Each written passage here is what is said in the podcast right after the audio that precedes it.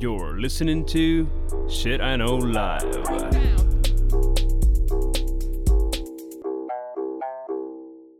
Доброго времені суток і слава Україні! З вами ваш любимий подкаст Shit I Know Live і ми його незмінні ведучі Кріс Косик. І Діма Малеєв. Сьогодні, любі наші слухачі, в нас епізод 119, і це, звісно ж, нічого не означає. Але теж десь колись сезони були. Ну, це ти в нас завгос по сезонам. Я вже давним-давно забив. У нас останній сезон, здається, був п'ятий, і більше він не мінявся. У нас затяжний Ну, п'ятий знаю, сезон. ну, слухай, зараз може початися новий сезон, тому що ти поголився. О, до речі. Це є хоро... це є можна так гарно підсумувати попередній сезон, який тривав, напевно, 50 епізодів.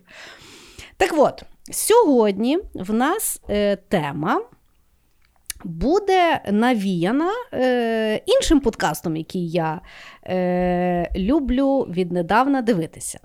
Я ніколи не дивилася, а тепер дивлюся е, подкаст е, Джея Шеті. Ти знаєш такого чувачка? Ні.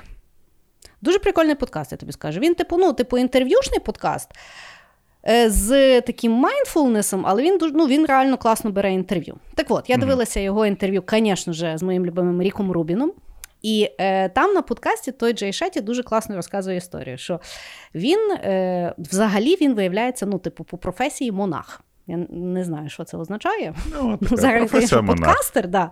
але він в нього професія монах. Монах-подкастер, слухай. Да. Він, значить, виріс в Лондоні 18 років, коли він ще не був монахом, просто собі був 18-річний чувак, його знайомі запросили на якусь там лекцію якогось монаха. Він не хотів іти, але він, типу, сказав друзям, що якщо ми після того підемо на пиво, то тоді я, типу, піду. І, ну, і вони кажуть, окей, він пішов. І, значить, він пішов на ту лекцію, і він, значить, сидів, і він слухав того монаха, і він просто, ну, якби, ну, поняв, що просто це є сама офігенна людина, яка просто дала йому зірку в життя, і він готовий його слухати все своє життя. І він, в принципі, після того, якби підійшов до того монаха і сказав: Слухай, мені там дуже сподобалося, давай я буду ходити до тебе на лекцію. І, в принципі, він після того і став монахом. І він, власне, на своєму там подкасті, і, в принципі, людей в своєму житті завжди питає, хто був твій монах? Тобто, хто був, хто така людина, яку ти зустрів, або послухав якусь ідею, яка повністю поміняла траєкторію твого життя. От є вступ, і пройшов нас сьогодні якби подкаст. Я мене так, знаєш, друзі на лекцію, друзі на лекцію свідків і Єгових пішли. Тіп, І ми і е, росли і виросли у Львові. Знаєш, в нас якби нежирний був спектр того, на що можна сходити, тим більше, що називалося лекція. Знаєш, слава Богу, одним куском дожили до зараз. Так от. Е, у нас сьогодні епізод буде про людей, що змінили наше життя. Ми з Дімою будемо розказувати про людей, які нас відповідно надихнули. От. Ну, Ну. я, значить, перший Ти йду, да? Да, да. Ну, я багато разів розказував про цю людину. Дуже багато. В мене такий буде а, нирків інсайт. Я дуже сильно задумався над цим всім. Угу. І е, я все ж таки хочу сказати, що ну, якщо був монах в моєму житті, то це, напевно, був Марк Робер. Я не знаю. Мгм. Це людина, е, яку я знаю тільки з Ютубу. Я, напевно, готовий багато чим пожертвувати, щоб зустрітися з ним в реалі. І, ну, крім того, що він мені імпонує як ютубер, мені імпонує як людина, він колись от сказав фразу, яка повністю, якби, не знаю, направила якийсь такий компас мого життя, якщо я можу так сказати. Колись е, він робив, е, і я про це тут розказував е, на цьому ж подкасті, але колись в нього син з аутизмом. Він колись робив випуск, в нього велика аудиторія, про те, що значить жити людям, які знаходяться в аутичному спектрі. І він тоді розказав таку фразу: він знаєш, встав і, як зараз пам'ятаю, на якомусь там зеленому холмі, він е, сказав: От я коли аналізую, які люди для мене успішні, мені ніколи не цікаво дивитися, скільки в них грошей, мені ніколи не цікаво, наскільки вони популярні і так далі. Він сказав, що успішність людини вимірюється в тому, що е, людина свою успішність виражає в тому, наскільки вона змінила світ, перебуваючи в цьому світі, наскільки вона зробила світ краще, ніж е, цей світ був до приходу цієї людини.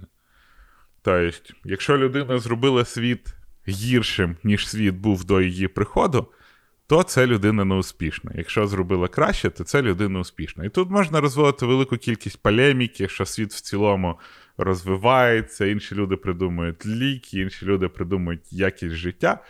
Але в цілому, якщо сісти, відкинутись назад на крісло, знаєш, як ти любиш сказати, що люди роблять або на заєбісь, або на від'єбісь. І як би люди це зі сторони бачили чи не бачили, ти для себе завжди можеш собі відповісти, як ти зробив на заєбісь чи не від'єбись, не дивлячись на результат. І mm-hmm. для мене точно так же можна сказати, те, що ти робив, це покращило світ чи не покращило от твої дії. І да, можливо, ти не розумієш там в результаті якихось знаєш, наслідків, якихось е, причин, до прикладу, там, збирати гроші на зброю. З однієї сторони, збирати гроші на зброю, захистити наших захисників, освободити нашу землю і так далі. А з іншої сторони, на іншій, в іншій країні в сім'ї вмре людина. І ну, тут тут полеміка дуже велика.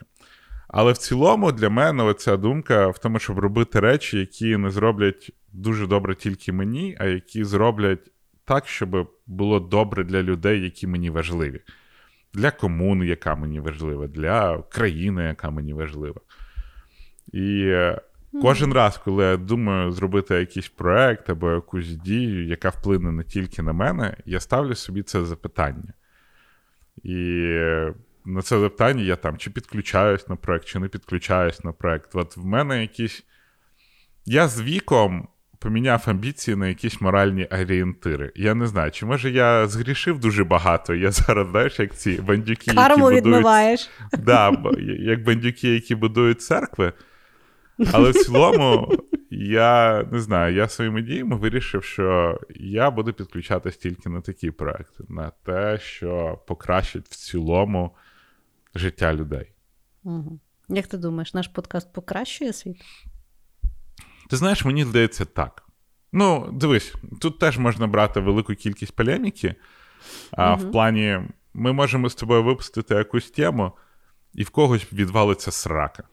Але якщо ну, ми ж це робимо Але якщо з тобою. Це є це хуйова срака, то то не страшно. Ну, в, в дуже багатьох людей, в кого відвалюється срака, срака відчіпна вже. Ну, чесне слово. Тому що вони, крім того, що вона, в них відвалюється по команді, вони її ще дуже часто підкладають під кого треба. І е, я вважаю, що ми з собою в цьому подкасті ми дуже часто робимо якісь теми, які ми хочемо поділитись, тому що ми хочемо, щоб світ змінився трошечки на краще. І для мене те, що ми робимо, ми робимо. Ну і весь цей подкаст, хоч ми цілились на IT-аудиторію спочатку, він в цілому зроблений для того, щоб люди трошки відпочили, трошки розкумарились, трошки посміялись навіть над дурними проблемами або над серйозними проблемами, або де похуй. В цілому, я вважаю, що те, що ми робимо на цьому подкасті, воно покращує життя людей, які роблять е, вибір його послухати. Ті люди, які роблять вибір його послухати, щоб в них відвалились срака, то в них, якщо не зараз відвалиться срака, так в них потім відвалиться срака від слова і так далі. Тому це мій буде наступний хід, про який я хочу поговорити, mm. про відвалюючись сраки. А, Тому така підводочка. Але в цілому я вважаю, що наш подкаст робить цей світ трошечки трошечки барвовіше, я не знаю, ярче. Угу. Ну, я з тобою погоджуюсь. Я вважаю, що ми привносимо світло в це світло, е, світло в цей світ. Ну, як мінімум, я себе дуже часто відчуваю санітаром лісу. Тобто, навіть якщо ми когось з'їдаємо, це потрібно. Та ми нікого не з'їдаємо, розумієш? Ми як подкаст з тобою, я просто аналізував так. якось. Ми нікого не кенселимо, ми нікого ні до чого не закликаємо. Ми розказуємо свою думку і не кажемо там, от я іноді в Твіттері сиджу, і там хтось обісрався, і всі mm-hmm. такі, крім замість того, щоб підмести гівно, беруть людину і цим от, от просто от в це гівно, і потім всі обмазуються. І в результаті людина в гівні, ти в гівні, всі як я про багато говна в Твіттері знаю не по своїй волі. Це mm-hmm. не те, що я вибирав знавати, це те, що я читав якісь прикольчики, читав якісь новини пізда. І я не вважаю, що наш з тобою подкаст когось з'їв. Крім комп'ютерної академії Логос, яка гівно. Я не думаю, що ми їх з'їли, але. Я Е, би дуже хотіла з'їсти поплавську, але я розумію, що він мені не по зубам. Поплавський нікому не позивав. Ні по зубам, ні Поплавський, ні цей Алійник чи якого, який. е, А, той, що, що баби не голяться. Що баби Я не не голяться. Ні, Да, нам, нам він теж не по зубам. ні карась, ніхто. Ні, ну, ніяк. є люди, яких ми не потопимо. Знаєш чому? Тому що гівно, блядь, не тоне. Але да, я вважаю, що світ би був краще, якби заканцелити все-таки поплавську. Це є моя офіційна думка. Та розумієш, Твіттер може кінцелити тих, хто кінцеляться. Факт. Якщо люди не cancel яться, Твіттер такий, о, блядь, о, ба, ба, ба, ба. Все, Да. давай Мені cancel ити що тих, після- хто відповідає. Мені здається, що після ребрендінгу Твіттера вже навіть якось cancel на Твіттері не такий страшний. Не знаю чому.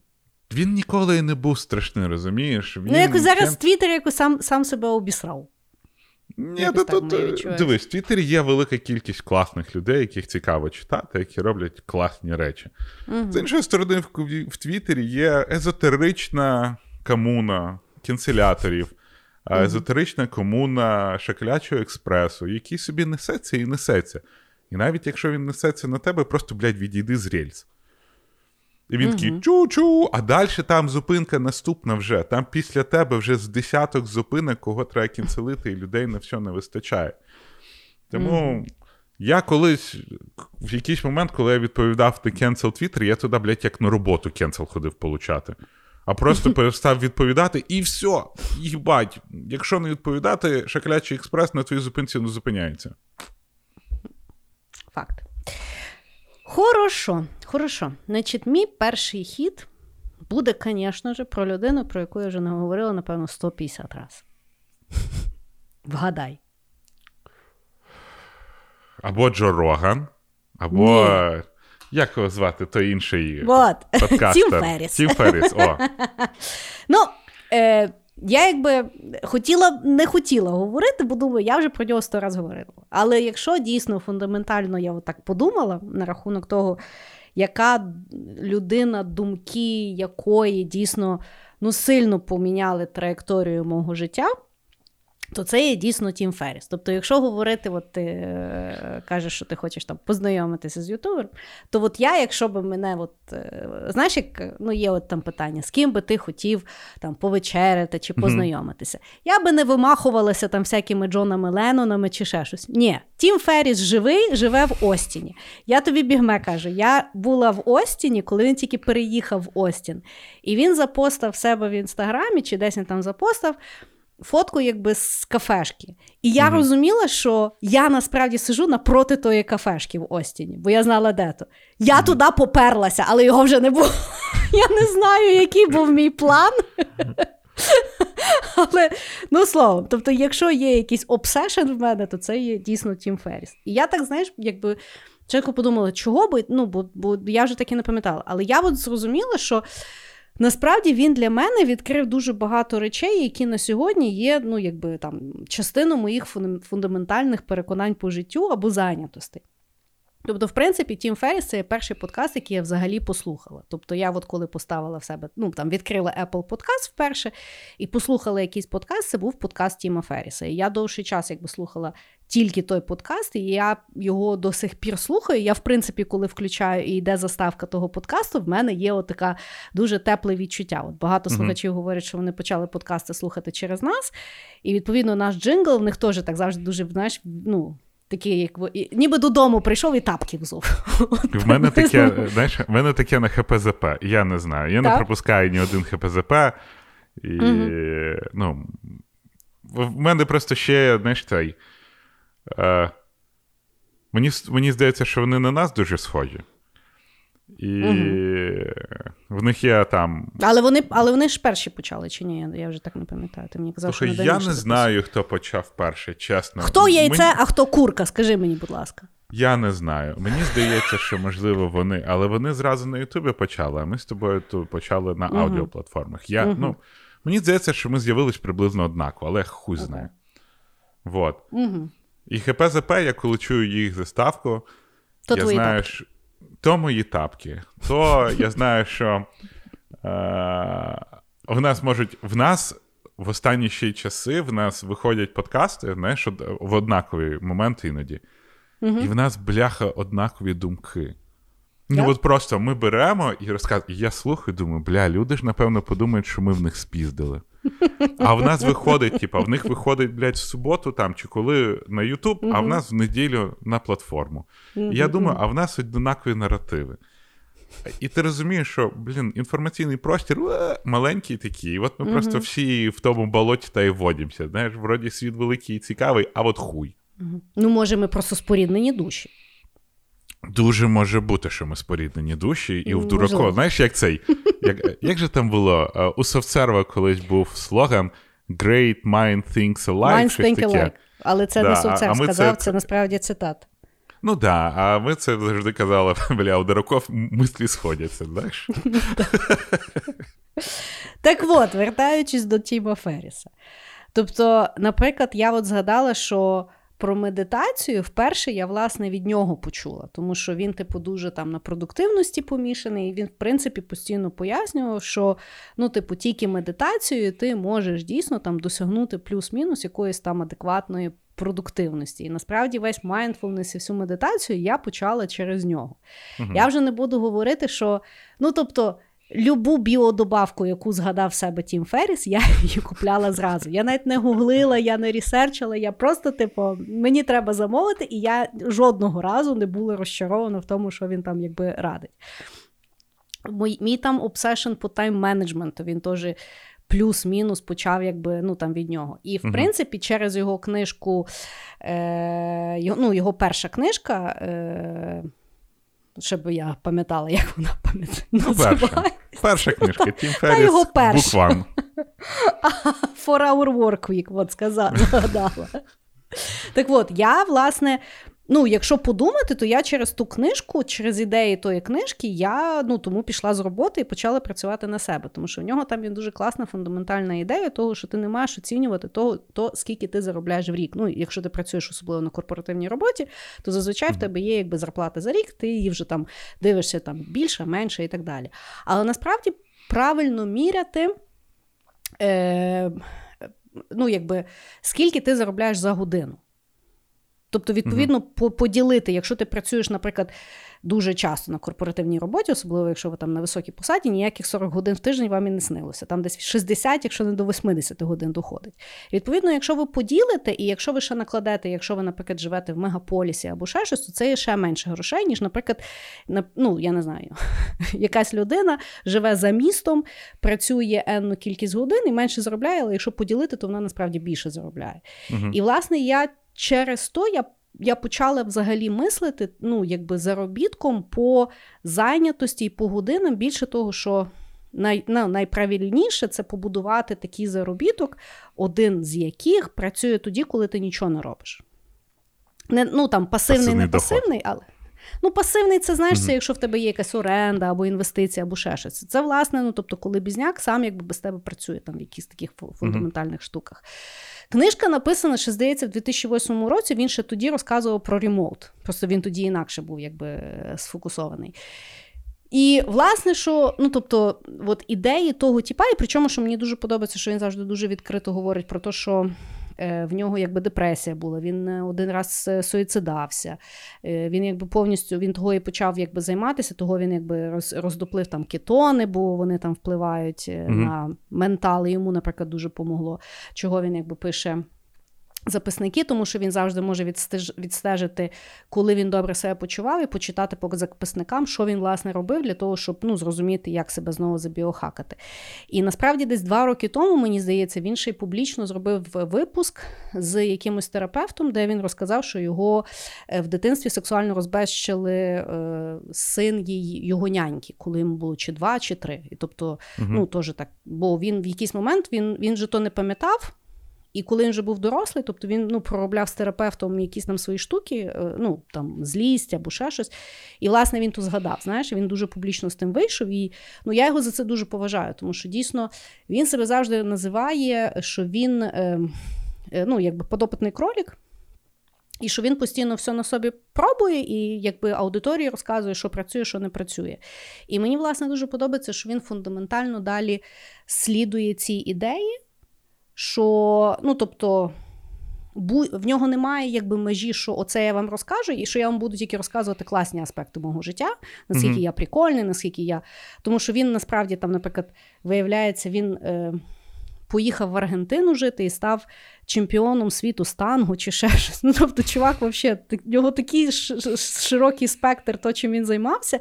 Але мені подобається, що він не тільки розказує такі класні штуки, як там він.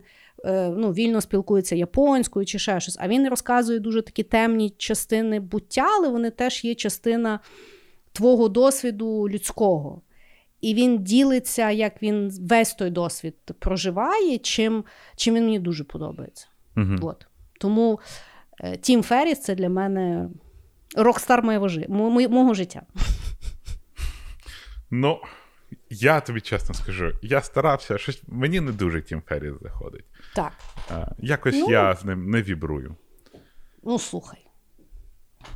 Це... Тому я навіть я навіть не знаю, як це прокоментувати. Буду з тобою відвертим максимально.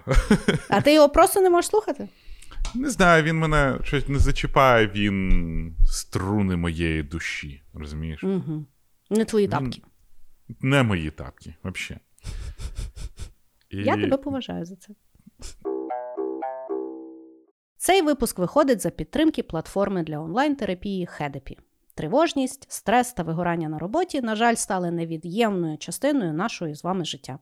Проте важливо пам'ятати, ніхто не повинен залишатися з цим наодинці, а особливо ви, наші любимі слухачі. Сьогодні вкотре розповідаємо вам про платформу для онлайн-терапії Хедепі, де всього за 5 хвилин ви зможете знайти свого надійного психотерапевта зі списку дипломованих спеціалістів, що пройшли ретельний відбір. Не долайте проблеми наодинці. Переходьте за посиланням у описі та отримайте фахову підтримку. А з промокодом SHITIKNOW ще й знижку на перший шанс. Бережіть себе. Дякую. І давай наступний. А, Наступний мій крок буде не про людину, а про подкаст. Про так. нас. Ого. Про Shit Ого. Чесно, якщо там послухати, як ми мінялись на Shitay ми сильно помінялись, починаючи з першого випуску, закінчуючи тому, як ми а, все це крутимо і так далі. Які в нас думки.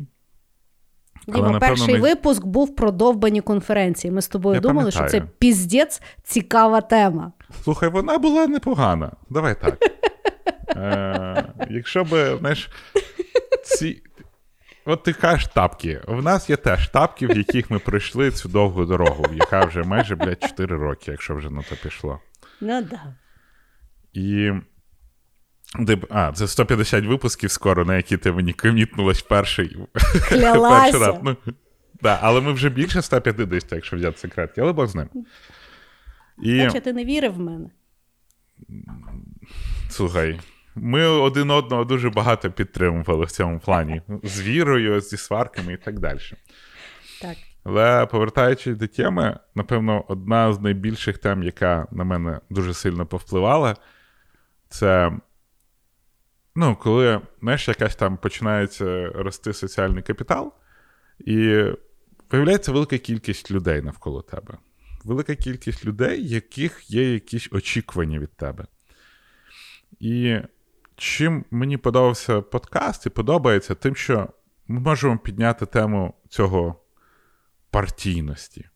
Ну, реально, зараз дуже багато людей збудували собі ідолів, в яких всі постійно зараз там агарчаються, удручаються і так далі.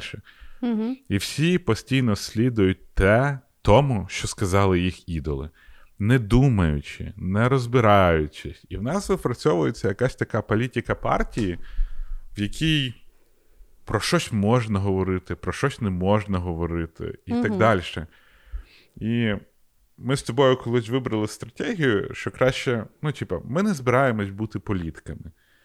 Ми не збираємось говорити людям речі, які вони хочуть почути. Ми збираємось говорити речі, які ми думаємо. І для мене це вийшло дуже важливо, тому що в якийсь момент я зараз знов повернувся до терапії. І, ну, в мене був перше заняття з психологом, але знаєш, воно перше заняття, воно таке дуже тебе розйобує, скажімо так. Мгм. От мене і я а, сьогодні під сльози і соплі, я зрозумів, що мені навалюють дуже багато відповідальності, дуже багато очікувань. Навіть на- від того, що я не хочу взяти. Знаєш, от виростає аудиторія там в Ютубі, в Твіттері, блядь, в подкасті.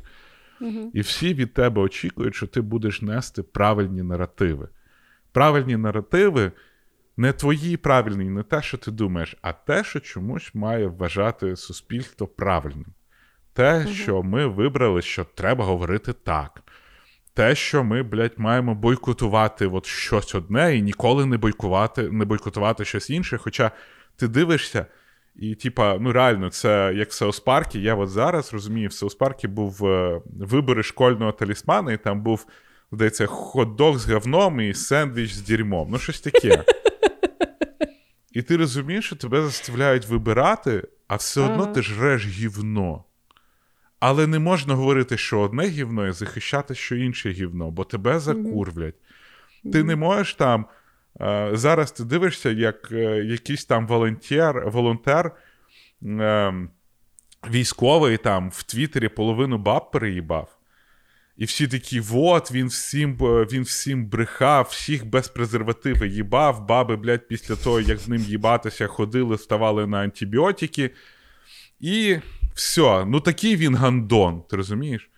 Так. А ти дивишся, блядь, баби в себе, ти якийсь тіп, який порозказував, який, коротше, давив їм на жалості, вони з жалості давали йому. І це при цьому, що, типа, але він паскуда, він. Ні, блядь, всі ви кончені там. Всі, кожен з вас, кожен в тій історії.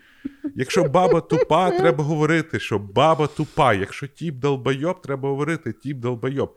Ну не можна ставати на ту іншу сторону, де зустрічаються багато людей, які в Твіттері можуть показувати, що вони піздець інтелектуали розумні, й робити хуйню. Навіть найрозумніші люди роблять хуйню. Не треба захищати людей від того, що вони зробили хуйню.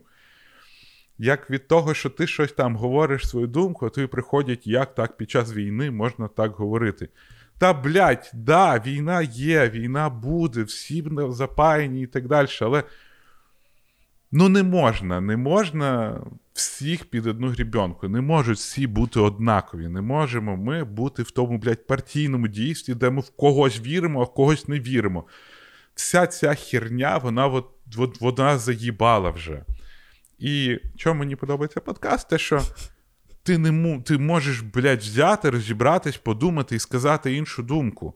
І, і, і побачити, що, бля, ребята, от ви всі такі розумні, ви всі так виступаєте, що політики нами маніпулюють, і ви йдете на маніпуляції інших, блядь, не політиків, а де твіттер-аккаунтів. І ще Кстати, якась да. хуйня. Ну, типа, люди одну релігію вибирають на іншу релігію. І чим мені подобається подкаст? Тим, що я, блядь, краще буду обсуждати біопромінь, я краще буду говорити херню, я краще помилюся, я краще. Але це буде моя думка. Це буде моя думка, яку я озвучу зараз, щоб потім ти, долбойоб, візьмеш Google, будеш перевіряти, зробиш з мене TikTok і будеш на мене робити висновок по TikTok.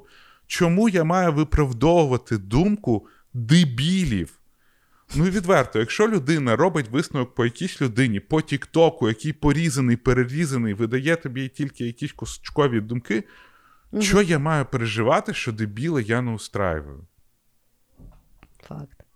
Я розумію, що соціум, блядь, всі такі, ти маєш нести якісь правильні думки. Ви робите неправильні висновки, сука, зі скріншоту з Тіктоку. Угу. Ви види- видираєте куски твіта з треда, щоб когось закінцелити і показати гірше. Чому я чи хтось має виправдовуватись перед людиною в інтернеті, яка не може, сука, підписатися своїм іменем. Якого хуя я маю бути впевнений, що я задовільняю потреби людини, в якої нікнейм, е, сука, сосіска на асфальті. Угу. І... Так що в чому в чому ідея? Що що ідея ти радий, тому, що ми що тут я... не та. прогибаємося? Так, що ми Да. не йдемо, що, ну, типа, ми в політику не підемо. Ми в політику не зайдемо. Діма, ми, і в шоу-бізнес не підемо. Я І не по- думаю, що нам ще поїбать. один еворд дадуть. І поїбать, розумієш? Згідно, Але я згідно. хочу тим, щоб я залишився Дімою Малеєвим, щоб ти залишилась Кріс Косик зі своїми думками. Сука, може, неправильними, може, не в ту сторону. Може, думками, які задівають велику кількість людей, але це будуть мої думки, це будуть мої помилки. Я не хочу жити на тому, що сказав якийсь волонтер. Я не хочу жити на тому, що сказав якийсь, блядь, мислитель, сука, української літератури, якому 80 мільярдів років, який мені розказує, що я, блядь, пані Фаріон маю слухати, яка йобнута, чи ще хтось. Я не хочу, щоб їх думки ставали моїми думками. І. Блядь, ну іноді страшно. Чому мені має бути страшно від якихось думок? І всі при цьому говорять свобода слова, блядь, в нас немає диктатури і ще якась херня. Ні, в нас, блядь, політика партії з вибраними якимось там ідеями. І це неправильно, тому що це якраз лімітує нас як суспільство, як народ, як все. Коли всі Мгм. ходять по струйки, всі знають, що казати, що не казати, що, блядь, не нервувати когось іншого. Та мені поїбать, що ти нервуєшся. Ну, коротше, мені подобається наш Я подкаст, те, що він дає мені сміливість, і те, що Мгм. він дає мені трибуну, з якої я можу говорити про те, що я думаю, а не про те, що хтось хоче, щоб я думав. Хтось Добре, хоче, щоб я питання. озвучував його думки. А ти в Ютубі більш редагований? Де? Ну, в себе на Ютубі. Ні. От е, мені YouTube також подобається, що знаєш, коли оцей був Стерненко Гейт по поводу Патреона, Да. і я. е, Мені, мене заїбало те, що в нас все, всіх бойкотувати, а тих не, бойкувати, не бойкотувати. Але при цьому люди закривають знаєш, очі на якісь.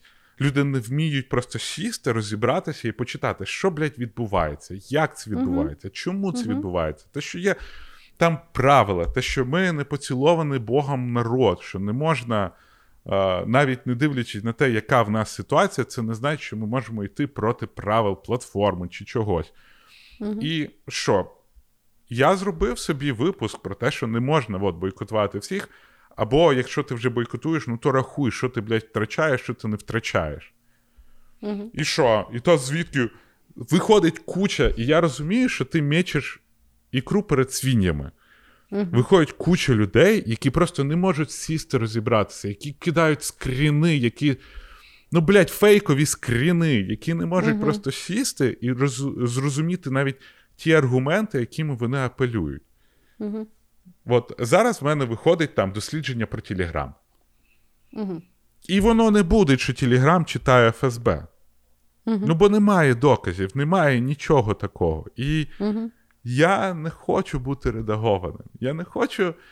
Я ну, дуже легко зробити популярність, говорячи популістичні речі. Дуже Так. легко. Дуже легко зрозуміти, що зараз говорити. Можна просто сидіти і говорити, бля, русня хуйня, ну русня піздець хуйня, ну русня йобана хуйня, ну йобаний піздець, а взагалі не, неможливий народ, неможливий. В мене був експеримент. Я в Твіттері спочатку робив хейт русні. Пізда, виріс Твіттер. В мене Твіттер не має ніякого значення, якщо не хейт. Мгм. А що, що, що, що, мені що? Це як фільм Барбі. Що я, блін?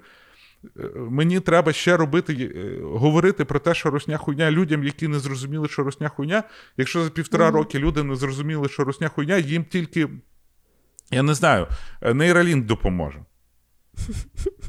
Ну, нахіра, от зачем от весь цей контент? Зачем цей hate train? Зачем це оця штука? Ну, Я повністю Нахер. з тобою розділяю. Я повністю з тобою розділяю, тому що навіть з останніх якихось речей, знову ж таки, мені дуже подобається наш подкаст, тому що е, ну, я тут дійсно щира, я дійсно говорю те, що я думаю. І мені подобається, що ми домовилися не думати, а що це значить. Тобто, мені в мене совість чиста. Я не вважаю, що нацизм це є круто. Я не вважаю, що в Україні немає війни. І я не вважаю, ну тобто, я за гендерну рівність, за расову рівність. Ну, тобто, в мене тому совість чиста, що якщо в мене є якась думка, яка відрізняється від мейстрімового сьогоднішнього переконання, ну, я хочу її сказати, тому що я себе почуваю одиноко. А я розумію, що є ще хтось. Тому що, от, наприклад, коли мені говорять, що фільм Барбі на сьогодні є дуже важливий, тому що він розказує про фемінізм, то діть ви нахуй, мені такий фемінізм не треба. І все, я хочу це сказати. Мені не подобається той ваш довбаний фемінізм, якщо ви з нього зробили отаке. Тому що це є тупізм.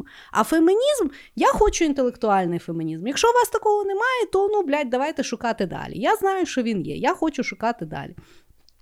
Точно так само, ну сорі, я мушу сказати.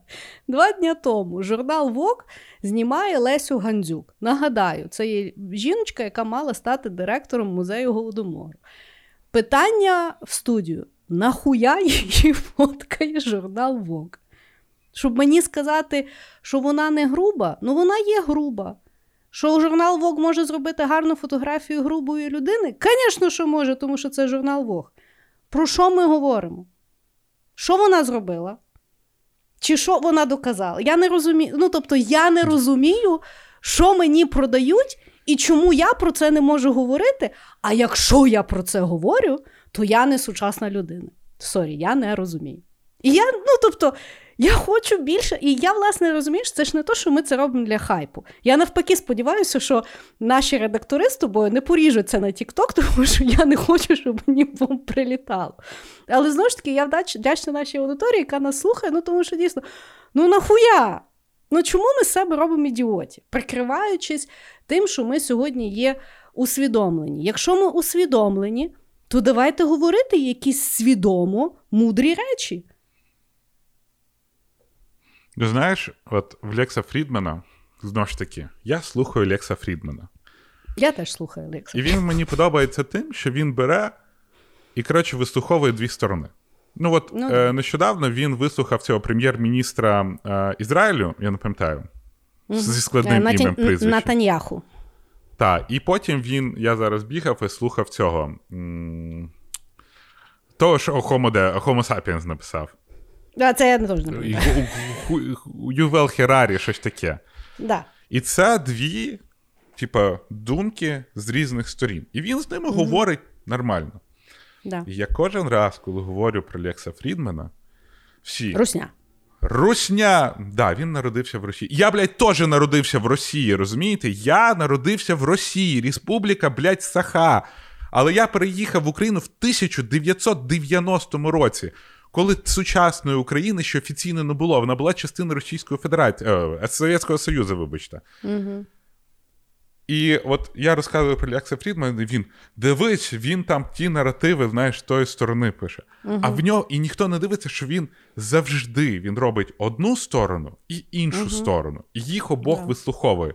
І це На відміну називається... від Джо Рогана. Так, і це називається свобода нахуй слова. Свобода mm-hmm. слова це коли ти маєш, ти ти будеш слухати, ти будеш чути. Добре, не будеш слухати речі, які тобі не подобаються. Але це mm-hmm. та ціна, яку ти платиш за те, щоб слухати речі, які тобі подобаються, за те, щоб була альтернативна думка. А в нас всі позакривалися всіми цими.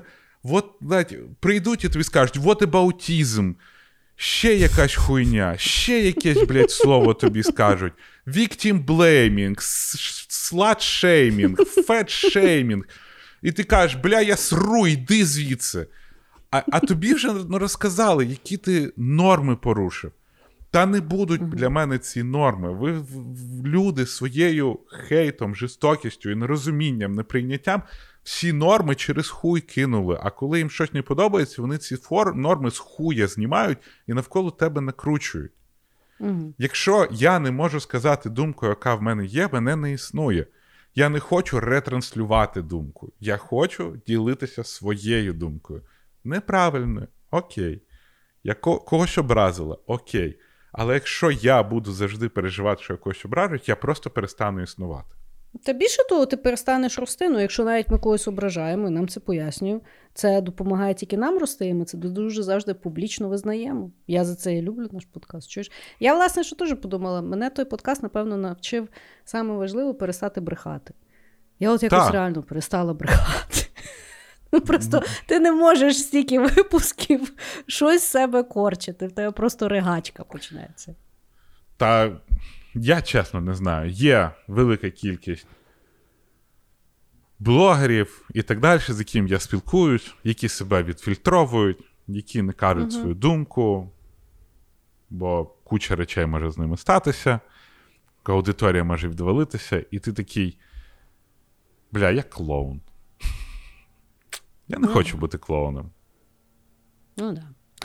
Понятно, понятно. Е, значить, мій наступний хід буде про жінку, яку я теж неодноразово згадувала. Але яку я точно знаю, що далеко не всі дивилися. І я знову вам хочу нагадати. Бо я що про неї хотіла розказати. Кожен раз, значить, хто мене фоловує в інстаграмі, дякую. Мені дуже приємно, що ви мене там фоловуєте. О, Естрель, Нас- який там? Да, Вона? Естер Перель, да. У нас з Дімою є е, щотижнева, е, як то? Рутина. Рубрика Ask Me Рубрика. Anything. Да. А в тебе Ask Me Anything, а в мене п'ятниця питаннячка. бо, колись була, бо, бо колись були вопросики, але після того я українізувала дану рубрику. Боротьба зі сленгом. Ой, І тут, да, і тут тепер якби питаннячка. Так от, кожний, кождісінький, кожну кожну п'ятницю мене питають щось про стосунки. Моє любиме питання це коли мені в вікні якась людина питає, чи е, як наважитись на те, щоб розійтись. Ну, тобто, я не знаю, що, що я маю е, відповісти. Я, в принципі, колись питала, що, напевно, не питайте в людині в, інстаграмі такого, а зараз я просто кажу: збирайте манелі і пиздуйте. Так от, моя вам порада: ніколи не беріть в мене е, поради про стосунки, бо я в них не сильна. Скажу вам чесно. Я того сама ходжу на терапію, я сама дуже багато читаю. Ну, словом, є офігенна жінка Естер Перель. Вона є е, психіатр, і вона спеціалізується власне на е, couples therapy, як то.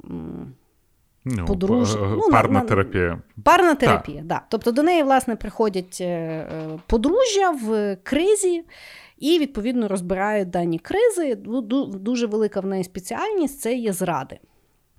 Я насправді перший раз її побачила. Це я подивилася в неї дуже відомий TED Talk, де вона власне розказує про зради. І от якщо ви нічого не слухали, то дуже вам раджу подивитися саме цей виступ, бо вона ну дуже класно вам перепрошиває взагалі всі наративи на рахунок того, що ми сприймаємо за зраду, що ми не сприймаємо за зраду. Мені ще дуже подобається загалом. Вона починає завжди з того, що ми завжди говоримо про зради як про щось таке, що воно фундаментально страшно відбувається. Вона каже: хоча зради з нами існують стільки ж, скільки ж існує шлюб. Е, і демонізувати його дуже дивно, тому що навіть означення моногамності мінялося з нами протягом років. Колись моногамність це була одна людина на життя, а зараз моногамність це є одна людина на якийсь час. Тому якби не вимахуйтесь на рахунок того, для когось зрада це є лайк в інстаграмі, для когось зрада це є повна пенетрація. Тому ну, якби це все дуже дуже плинне і так далі. В неї є класні книжки і, і, і той. В неї ще, ну, тобто в неї взагалі дуже класний контент. Вона випускає подкасти, і в неї подкаст називається. Коротше, не пам'ятаю, як називається, ну, Естер Перель, просто гуглите. І в неї був епізод про Україну. Вона і, і слухай, я навіть я тобі чесно скажу, я не змогла дослухати той епізод, Угу. бо вона, власне, взяла подружжя, коли жінка виїхала, я не пам'ятаю, напевно, тут в Польщу. Е, Жінка виїхала з двома дітьми Польщу, а в Києві залишився чоловік з 18-річним сином. І вона брала в них в обох інтерв'ю е, для того, щоб власне в них розпитати на рахунок того, як в них стосунки, як вони себе почувають і так далі. Тіп, я думала, що я знаю, що я буду слухати.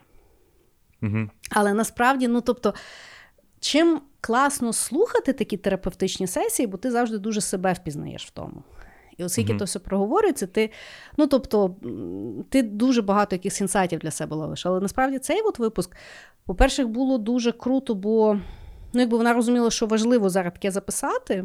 І її слухає величезна аудиторія. І, наприклад, якщо е, війна вже на сьогодні, ми всі, на жаль, знаємо, стала дуже рутинізована, і вона така вже ну, сенсаційна, або там когось замахало, або туди-сюди, Угу. то, наприклад, вона настільки ножем прорізала по людському, тобто ніхто, я впевнений, з любої нації, хто би не послухає цей епізод. Зрозумів, наскільки це є жахлива війна. Тому що там навіть оцей от чоловік, знаєш, розказує, що Ну, що йому реально страшно, і що взагалі, ну тобто, що в нього інтимності немає, і і що він якби переживає цілий спектр емоцій. Ну там просто шикарний епізод, дуже якби рекомендую, але чесно вам скажу, я не змогла дослухати, бо дуже тяжко Мгм. було, бо ти то сприймаєш якимось таким інакшим, знаєш, наративом. І тому. От для мене Естер Перель, вона насправді я після того, як почала слухати її контент, я переконана, що я стала набагато краща в стосунках в себе в сім'ї, в стосунках з друзями, ну, з тобою і так далі. Тобто, от якщо є як. І, а, і чому взагалі я її завжди раджу, тому що є дуже великий досвід в людей сьогодні з терапевтами. Ну, тому що, по-перше, це є на слуху, люди йдуть до терапевтів. Дуже багато людей стають терапевтами.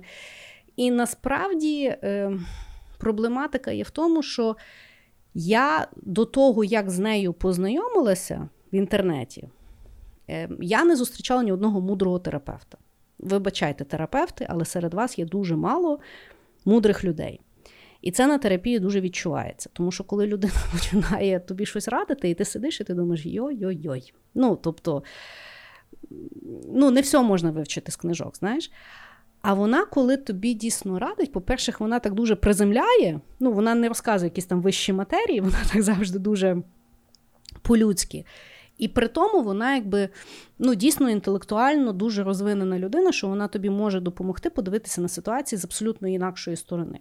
Угу. І тому, от якщо ви не вірите в терапію, якщо ви ніколи не бачили класної терапії, якщо ви не впевнені, чи ваш терапевт хороший, або взагалі ви хочете послухати якісь класні думки і надихнутися. Ну, от, от чесно, будь-який контент, який я в неї споживаю, я завжди від нього виношу щось, що робить мене кращою людиною в сфері співвідношення з іншими людьми. Тому це є точно людина, яка дуже поміняла моє життя. Ну, я слухав її TED-Talk цей. Мені було цікаво. Е, мені дуже сподобалось. Ну, знову ж таки, тут я проводив декілька аналогій з цим самим Херарі з нею, Угу. тому що вона говорила про розвиток, е, ну, про зраду, як ми сприймаємо, про моногамію, полігамію, от про ці речі. І Херарі розказував про те, що людство дуже сильно пішло вперед, довжина життя вирісла, а люди більше часу можуть бути там активними. І те, як, до прикладу, е, суцільні пари, ну, вони вже застарілі, суцільні конструкти. Угу. Те, що ми вже зовсім по-іншому, дитяча смертність не така велика, е, люди можуть жити окремо, знаєш, от такі от речі. Так. І е, мені це було цікаво з точки зору історії і антропології в тому плані, знаєш, як е, змінюється вообще от те, що в нас прийнято називати традиційним. І як ми Мгм. по якійсь причині досить довго тримаємось за традиціями, але при цьому наша качеришка до цього не готова. Угу. І ну, мені подобається, мені дуже подобається те, те, як вони говорять. Я дуже поважаю думку цих обох людей. Угу. І ну, от, вони мені дуже схожі, знаєш, саме от роздумами. Ну, да. І Ну, він от- іс- Мгм. історик, а вона, Да. я не знаю, психотерапевт, виходить, Да, да? да, да, да. І ну, прикольно, що вони наука і езотерика, по суті. Ну, да. Хоча психотерапія, це, мені здається, я не впевнений, чи вона наука, чи лже-наука, я читав різне. Угу. Але воно там сходиться. І е, для мене це, типу, double proof того, що ну, дійсно, те, як нам малюють відносини, те, як так далі, воно вже далеко Мгм. не так. Я от її слухала, мені дуже було, ну, якби. В неї дуже, оскільки в неї дуже великий е, досвід в терапії з парами, то я слухала якісь, ну, якусь одиницю контенту, де вона власне розказувала про зради, і вона каже, що ну, якби коли пари приходять до неї після зради на сесію, то Вона каже, дуже часто, якби та людина, яку зрадили, вона обсесує на рахунок деталей. Людина дуже хоче знати, як, як довго, uh-huh. як скільки, в яких позиціях, чи було добре, там туди-сюди. знаєш. І вона каже: ну насправді е, ну, це ну, я всі розуміють, що непродуктивно таке обговорювати.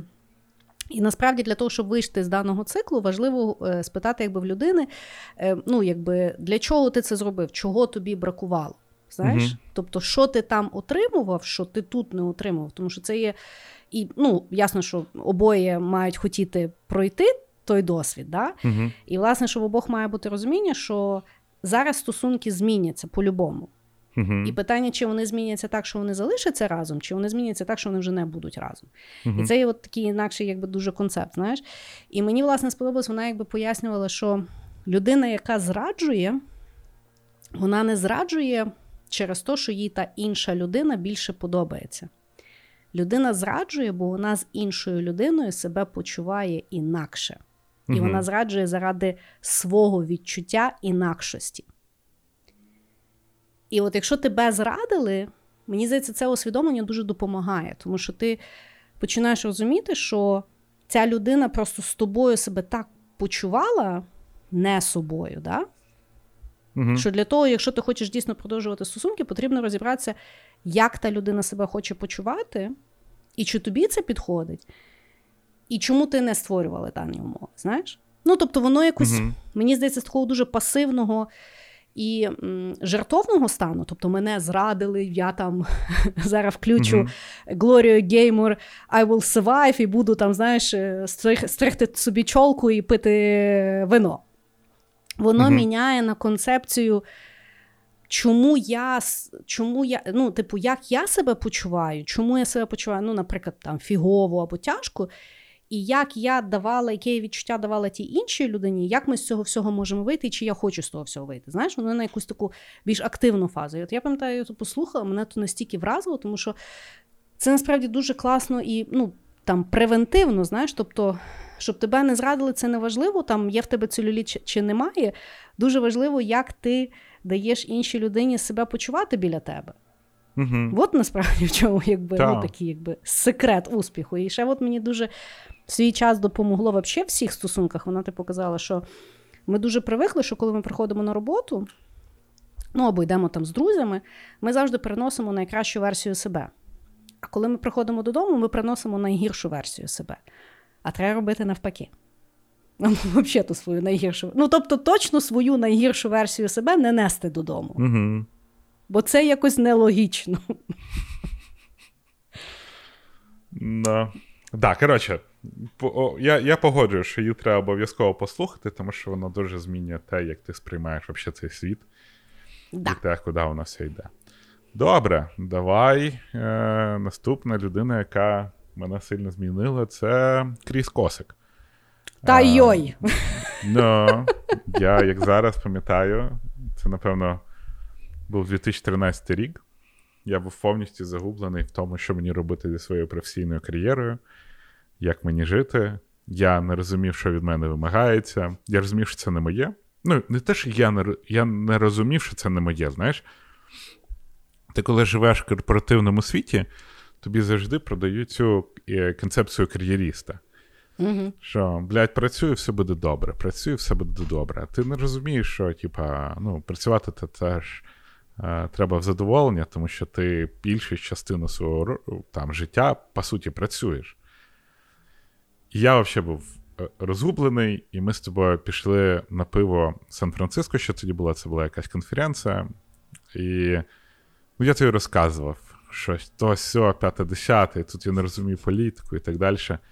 І от ти сказав тоді одну фразу, яка мене. Е, ну, я не знаю, вона мене якось так, я завжди її собі згадую.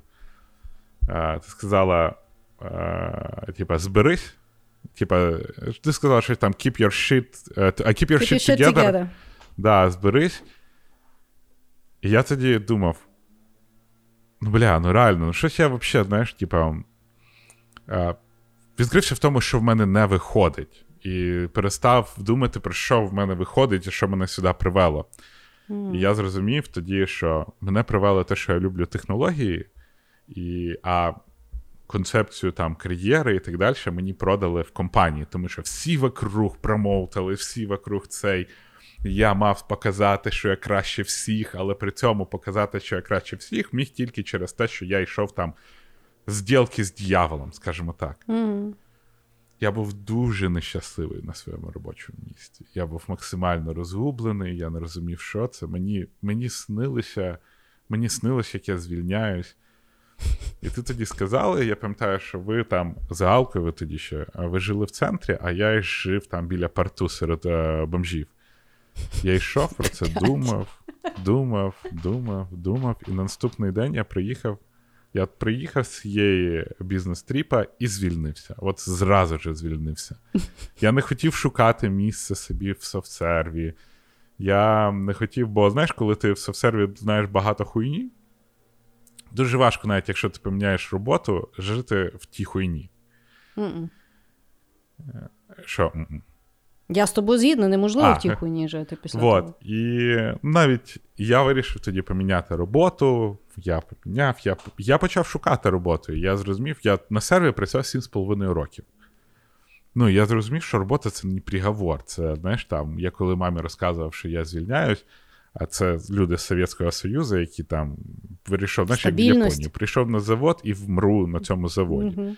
Да. Це ж стабільна зарплата, а що там далі буде, і так далі. А потім виявилося, що далі ахуєнно. Далі і більше грошей, і цікавіші люди, і все якось міняється, і все по-іншому, і все по-різному. І ти інакший. І, і я стаю інакший. І yeah. в мене вийшло сміливості взяти і з'їбатися там в цей в Таїланд, а, взяти, переїхати. І мені було страшно, але цікаво. І от. Mm-hmm. Я завжди згадую, що коли я розкисаю, там get your shit together. І ну, ти знаєш, як я оперую в критичних якихось умовах. Тобто, коли всі розтярені, в мене все таке uh-huh. get your shit together. Я можу дуже такий напружений бути, але я зроблю те, що треба там, в будь-яких uh-huh. умовах.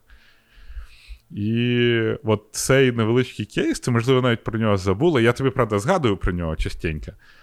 Але ну, він дуже так мене якось за, за, за, зацементував, чи що, в тому плані, що ну, не можна просто так плисти, як гівно по ріки. Іноді треба. Ви нічого mm-hmm. не подумайте, іноді треба розслабитися. Але в цілому, якщо ти нещасний, якщо ти розумієш, що ти робиш щось не те, це будуть багато страхів, буде, а а, а що, якщо не вийде? Блять, не вийде тут, вийде в іншому місці. І от в мене було от get your shit together, я приїхав, і от я з цією з думкою про цю фразу пішов і тут же звільнився. От буквально я прилетів, я здав бухгалтерію скани всіх цих перельотів, бо в мене тоді було мільярд перельотів, і заніс заяву на звільнення. Я йшов Так що софтсерв, знай, то все було через мене. Ну так, да, це це, це, це так. От ця, ця фраза під пиво. І я перестав боятись. Ну, е, я тобі дякую, що ти мене е, згадав. Це дуже приємно. Я пам'ятаю той час, і я тобі скажу чому. Тому що е, я після Е, ну, Тобто, в мене такий, е, така фаза була, як в тебе, але трошки пізніше, і вона в мене була затягнута на три роки. Тобто я угу. е, я ригала, я тянула, я вже була довше. Ну, коротше, тянулася. І і не подумайте, це прекрасна компанія, просто ну, я там задовго так. працювала, реально. Задовго не треба було так довго працювати. Особливо мені. Е, Тому що я завжди дуже люблю все інакше, і я це забула, і таке. І розумієш, чому справа? Після того, як я пережила свою кризу, після якої я там виріз... Е, вилазила, да? і я, що іронічно, потім звільнилася я завдяки тобі, якщо ти не пам'ятаєш, бо ти приїхав у Львів. І я так їду і кажу, я сьогодні буду звільнятися. Він Діва мені не повірив, я просто написала смс і звільнилася. Так от, я, власне, після того, як я прожила свою кризу, я відповідно пішла серйозно на терапію. І коли мене нормально відтерапевтували, ну, мудра терапевт, е, то я зрозуміла, що я насправді за своє життя багато давала кому порад, тому що мене знаєш, як часто мене просили, але дуже часто мене і не просили. Тому що в твоєму mm-hmm. випадку я не пам'ятаю, чи ти мене просив про пораду чи ні. Але я була настільки йобнута, що я завжди всім вважала, що я маю давати пораду, бо я даю такі поради. І насправді я пам'ятаю всі ці випадки, тому що з двох випадків. Деякі дійсно заходили, отак як тобі. У мене є насправді багато друзів, яким в якийсь там критичний період часу я дала купняка під сраку, і їм це дуже допомогло. Але після терапії, коли я, власне, стала м'якша, і це, власне, сталося за період даного подкасту, якщо ви слухаєте епізоди, там навіть відчувається, як прогресувала моя терапія і появлялась людяність в моєму голосі. Так от, після того, як я стала м'якша, дуже багато людей з мого життя почали ну, набралися сміливості і прийшли, і мені розказали, що я насправді в якийсь момент дуже їм зламала дух. От такою якоюсь хуйньою, яку я молола, розумієш? Mm-hmm. І це насправді такий ну, такий хрест, який я несла пару років. Я реально в людей вибачалася, тому що я реально згадувала всі різні такі ситуації, коли я людям говорила. І насправді сьогодні Е, ти признався, я теж скажу нашим слухачам, я зараз знову в терапії. Ну, Час mm такий, дитині три роки єбе мене життя нормально. Так от. Я зараз знову в терапії, і я зараз себе зловлю на ситуаціях, коли ну, ти якби спілкуєшся з людьми, да, в тебе є якісь вироблена, вироблена за роки манера спілкування з людьми. І я деколи на автопілоті починаю там якби навалювати. І я себе завжди ловлю, але я зараз вже не чекаю так. Тобто воно в мене там проходить ще протягом дні, одного дня. Я завжди до людини позвоню або ще підійду, якщо це є можливість. І я спитаю: слухай, я от тобі сказала, то не за жорстко було. Бо я насправді зрозуміла за роки, що я, ну тобто, в мене там вироблено в, в, з різними е, аспектами. Я не буду нікого там е, звинувачувати. Я така, яка я є, тому що я є така. Але мається на увазі, що в мене є дуже великий діапазон людей, яким я і допомогла, і яких я дуже сильно поламала. І я впевнена, що я далеко не всіх вибачилася. І тому, знаєш, як це є е, як то, е, помилка вижившого. Ти ти в мене помилка вижившого на даному подкасті. Слухай, ну я ж про свій досвід. І... Та, ну, ну, да. Дивись, я прекрасно знав, яка ти людина. Ну, Угу. Блядь, гадалки не ході, особливо із-за того, що ми з тобою спілкуємось десь з 2013 року. Ні, навіть да. 2012-го, я не знаю, десь так. Угу. от. Може, навіть ще раніше. Я чудово знав, яка ти людина. Я ну, дуже цей. Знаєш, е, особливо коли ти в корпоративній среді, я дуже ціную завжди людей, які можуть сказати правду, навіть якщо ця правда неприємна. Угу. І е, в цілому, знаєш, після того, як ми почали робити подкаст, е, закумувалися і так далі. Mm-hmm. Ну, Я теж до тебе по-іншому відношусь, і я дивлюсь на свою еволюцію і так далі. І вона у нас, наш, навіть наша дружба з тобою дуже сильно помінялася. Та-да. Да, всі ці роки, е, з точки зору, що ти насправді знаєш, який я можу бути.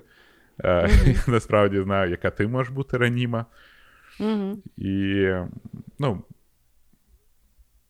в нас наше оточення сильно змінює наше життя і сильно змінює нас. Угу. І навіть не дивлячись на ту фразу, знаєш, коли ти мені тоді це сказав Get your shit together, mm-hmm. ти, та, ми там кожен раз з тобою. У нас бувають дуже відкриті подкасти, після яких ви там люди слухають, і для людей це просто вони історії, які слухають. Mm-hmm. А для мені це от якась та публічна терапія. Вона мене змінює mm, також. Тому мені важко не згадати тебе серед людей, які не повпливали на моє життя. Ну, але ще от хочу е, закінчити, що я почалася на терапії. Це е, я завжди славилася тим, що я, типу, правду кажу. Там, знаєш, я завжди щось вважала. Ну, тобто, я вважала, що це круто. Я, типу, ну, правду для себе. Я, то, що Ти... я думаю, там туди-сюди. Да, Але то, що я зрозуміла вікове, да, що велика мудрість деколи не сказати комусь, що він долбойоб. А я завжди думала, що це дуже круто, от не боятися сказати, що хтось долбойоб. А зараз я розумію, що деколи ну, не треба тій людині зараз казати, що він долбойоб, бо це ну, не треба, не на часі. Ні, ну слухай, це це про те, що я казав, що от подкаст це знаєш, от моя платформа для того, щоб сказати, що я думаю. Ну, Якщо я в Твіттері зайду в срач, якщо ти пам'ятаєш мене там багато років назад, я був токсична дірка, блядь, затикачка в В любу дірку. Фейсбуці ти був дуже токсичний. Я був дуже поганий. Ти там я зараз... таким людям писав, що був ну, і ще й так багато, ти так любив багато я насрати. дуже любив. А зараз я бачу срач. Я проходжу. Бо кому, кого їбе моя точка зору? Тих, кого Мудрість. їбе моя Бачиш? точка зору, вони послухають подкаст або YouTube. І заплатять за це 10 доларів. Або навіть на публічному подкасті. А в інтернеті нікого не їбе нічия точка зору. Вообще. Якщо ти за нею не прийшов, вона тебе не їбе. Знайте це всі люди, які в Твіттері питаються розказати, чому і як, про президента, про блядь, війну, про плани. Нікого не їбе нічия думка. Вообще. Це така, така глобальна мудрість на цей рік. Хорошо, хорошо. Значить, мій наступний хід буде про женщину. Е, Я старалася згадати, коли я е, от, почала дуже любити готувати їсти. Бо насправді, е, я не знаю, чи я колись розказувала на даному подкасті. Е, Я познайомилася зі своїм чоловіком, коли мені стукнуло 30 років. І ми, коли з'їхалися жити разом, Христина Степанівна вміла приготувати тільки яєшню. Я більше нічого не вміла готувати. Я перший раз, ну, а він дуже любив харчуватися вдома, але оскільки він був народжений в сім'ї, де в нього було купа жінок навколо, бабусі, сестри, ще щось, дівчата в нього постійно були. Коротше, він не вмів готувати. Угу. І відповідно, десь перший рік життя ми якби жили плюс-мінус на take away. Тобто я якось купляла вдома, розігрівала. Ну, коротше, якось рік я протягнула. Коли наші стосунки почали стрімко розвиватися в сторону подружжя, мені було сказано, що ну, типу, е, ти мать рішай, щось з тим треба робити. Він дуже, він дуже нефеміністично зі мною поступив, тому що він мені сказав, давай готуй. Сказав, я люблю гречку, я люблю відбивні, я люблю то-то, е, давай, кому хочеш дзвони. Ну і я пам'ятаю реально, як я перший раз дзвонила його сестрі спитати, як варять гречку. І вона не могла повірити, що я реально і що я всерйоз то питаю. Хто не знає, то насправді беруть гречку, просто заливають кипятком, поки не випарається вода, от гречка зварилася. Я того не знала. І відповідно, після того, як я почала оцим, оцим цікавитися, в мене взагалі, ну тобто зараз, от хто. Нас на патреоні фоловує, то знає, в топ-10 я завжди включаю якийсь рецепт місяця. Я дуже люблю готувати, я дуже люблю там фрістайлити і так далі. Тобто моя така тема. Але я старалася згадати, от як я перейшла від просто там готування, знаєш, там як мені мама сказала, або щось я там, знаєш, десь там в інтернеті почала, до того, що я дійсно дуже люблю продукти, я люблю з них щось придумувати, я люблю якось так цікаво щось приготувати. Ну, коротше, люблю я то діло. І я згадала, хто поміняв мою думку. Цю жінку звати на той період часу, коли я її знайшла в 2015 році, це була Елла Вудвард. Зараз її звати Елла Мілс. Ну, вона е, вийшла заміж. Чоловіка прізвище Мілс. Е, Боже, я вже, знаєш, я вже був готовий до якогось там Макарєвича, знаєш, який там Ні, програму смак ні, вел. Та ну, вони насправді там завжди такі хуйові рецепти, то ніхто таке не їсть, ніхто таке не готує. Ну, тобто, то, ну, ну чесно. Е, так от, е, звати, ну, більш вона відома е, під псевдонімом Deliciously Ella. Коротше, вона, е, ну, вона з Лондона, і в якийсь період часу вона дуже сильно захворіла. Е, лежала в лікарні, в неї там постійно здутий був живіт, і коротше ніхто не знав, що. Ну, тобто, якась така знаєш, хвороба типу автоімунки, і відповідно її дуже важко діагностують, дуже Мгм. важко лікують. І вона каже, ну, що вона реально постійно лежала в лікарні. І дуже великий там список в неї був медикаментів, і дуже її то, ну і вона себе почувала постійно погано. І вона, власне, почала досліджувати питання харчування. Ну, тобто, їй якось інтуїтивно відчувалося, що якщо вона буде краще харчуватися, то воно їй якби допоможе з того вилізти, тому що не було якоїсь такої чіткої причини, чому вона хворіє. І вона, власне, почала е, там досліджувати, і вона перейшла ну, в 2015 році ще не було так, так мейнстрімом, як завжди, на plant-based diet. Це угу. типу як веганство, але ну, воно більше фокусується не на тому, що ви не їсте м'ясо, а воно більше фокусується на тому, що ви їсте, їсте все. рослини. Е, ну, Plant-based мається на увазі, що воно природні. Вегани можуть просто батончики снікерса купляти і вважати, що вони спасають. Е, розумієш, у них є фокус, щоб е, не вбити тварину. А uh-huh. в plant-based diet ціль харчуватися постійно натуральними продуктами, які ростуть реально, а не приходять з упаковки. Розумієш? Uh-huh. От, такі, от, от така різниця. І, власне, вона е, почала експериментувати і ну, там, придумувати, наприклад, як зробити там гранолу е, без там, е, ну, тільки з горіхів, знаєш, там uh-huh. ще щось. Як там без яєць готувати різні речі. І. І, запустилася, і, власне, себе вилікувала. І дуже їй подобалося це діло, ну, типу, придумувати рецепти. Вона запустила блог. І блог став дуже популярний. І, власне, в 2015 році вона написала свою першу книжку, яка так і називається Deliciously Ella.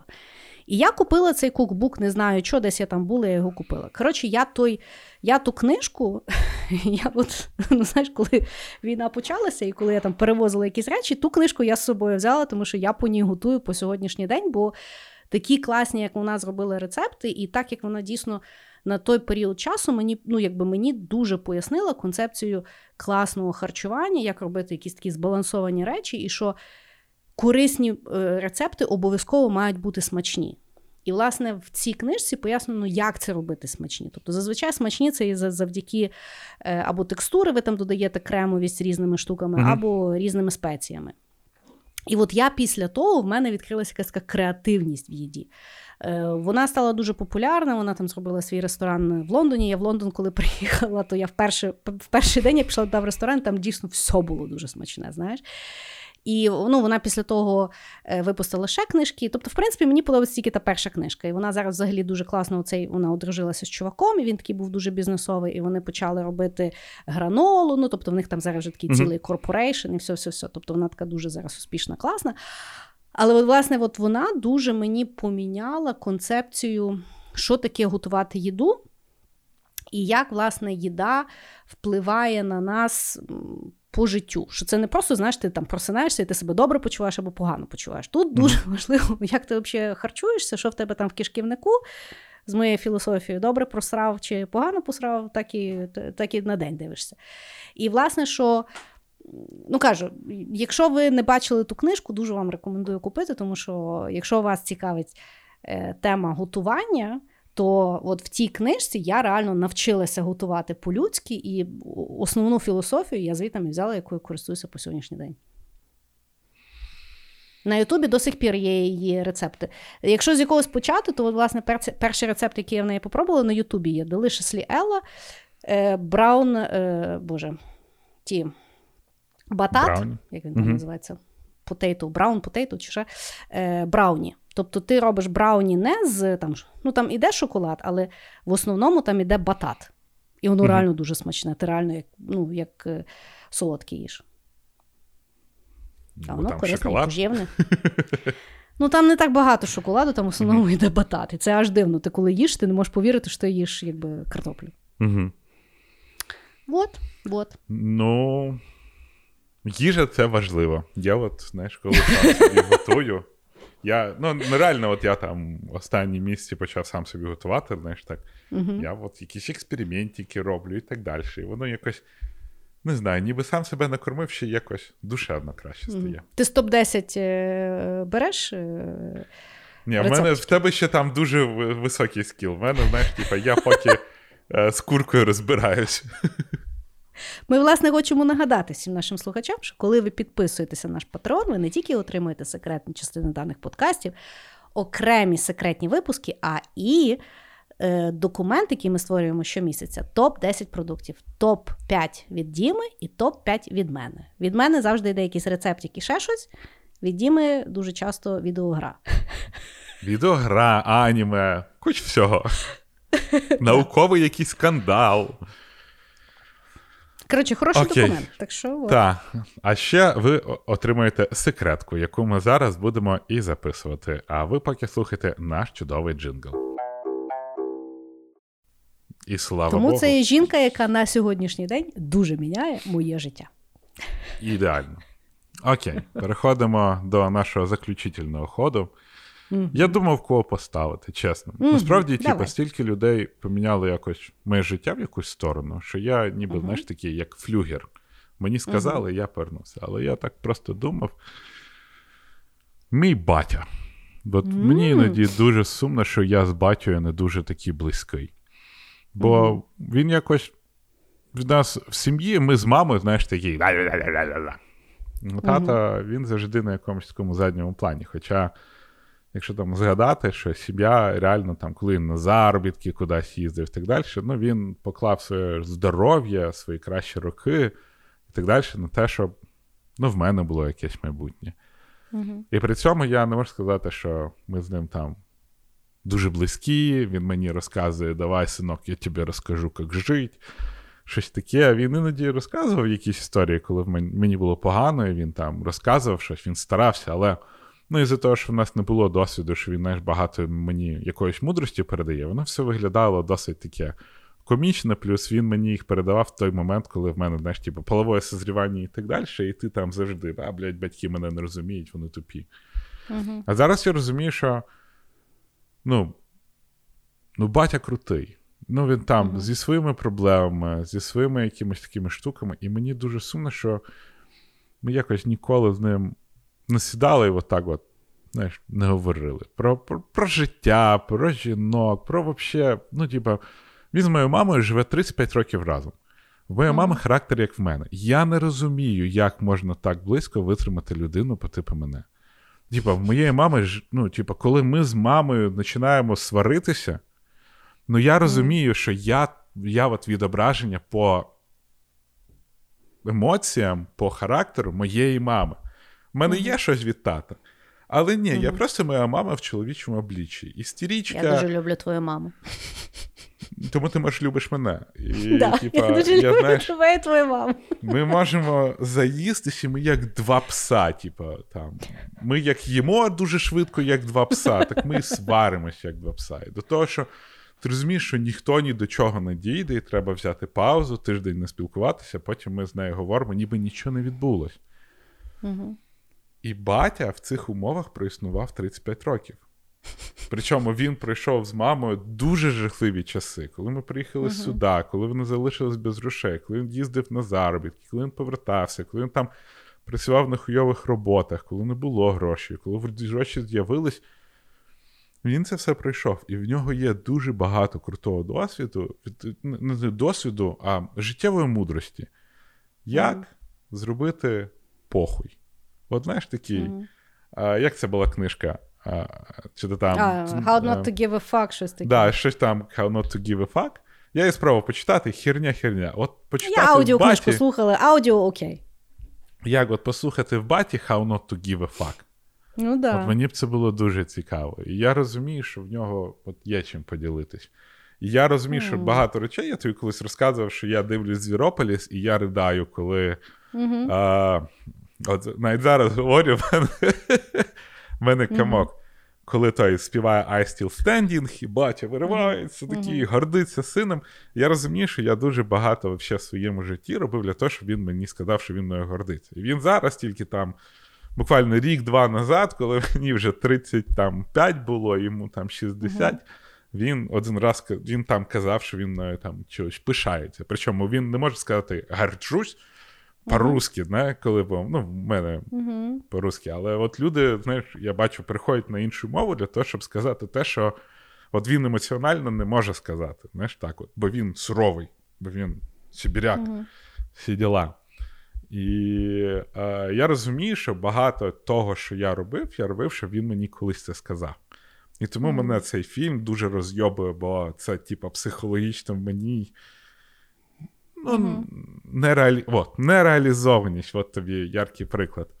Mm-hmm. І ну, мені сумно, що я з батькою не близький. І від... і в нас немає. Але він своєю боротьбою, тим, як він там не дивився на те, що несправедливий світ, не дивився на те. Знаєш, Він ніколи не казав, що він вигорів. В нього ніколи не було психологічних, він ніколи не ділився психологічними проблемами. Угу. Він ніколи, блядь, не лежав на кроваті і не ридав, як я. Е, Він завжди, ну, типа, все робив, що в нас все було, і робить. Угу. Але при цьому він не вимагав якогось прейза. Угу. І ну, от він для мене, знаєш, такий, ну, от, ну, мужик. От Угу. той мужик, яким я хочу колись Хм. бути в тому плані, що. Ну, типа.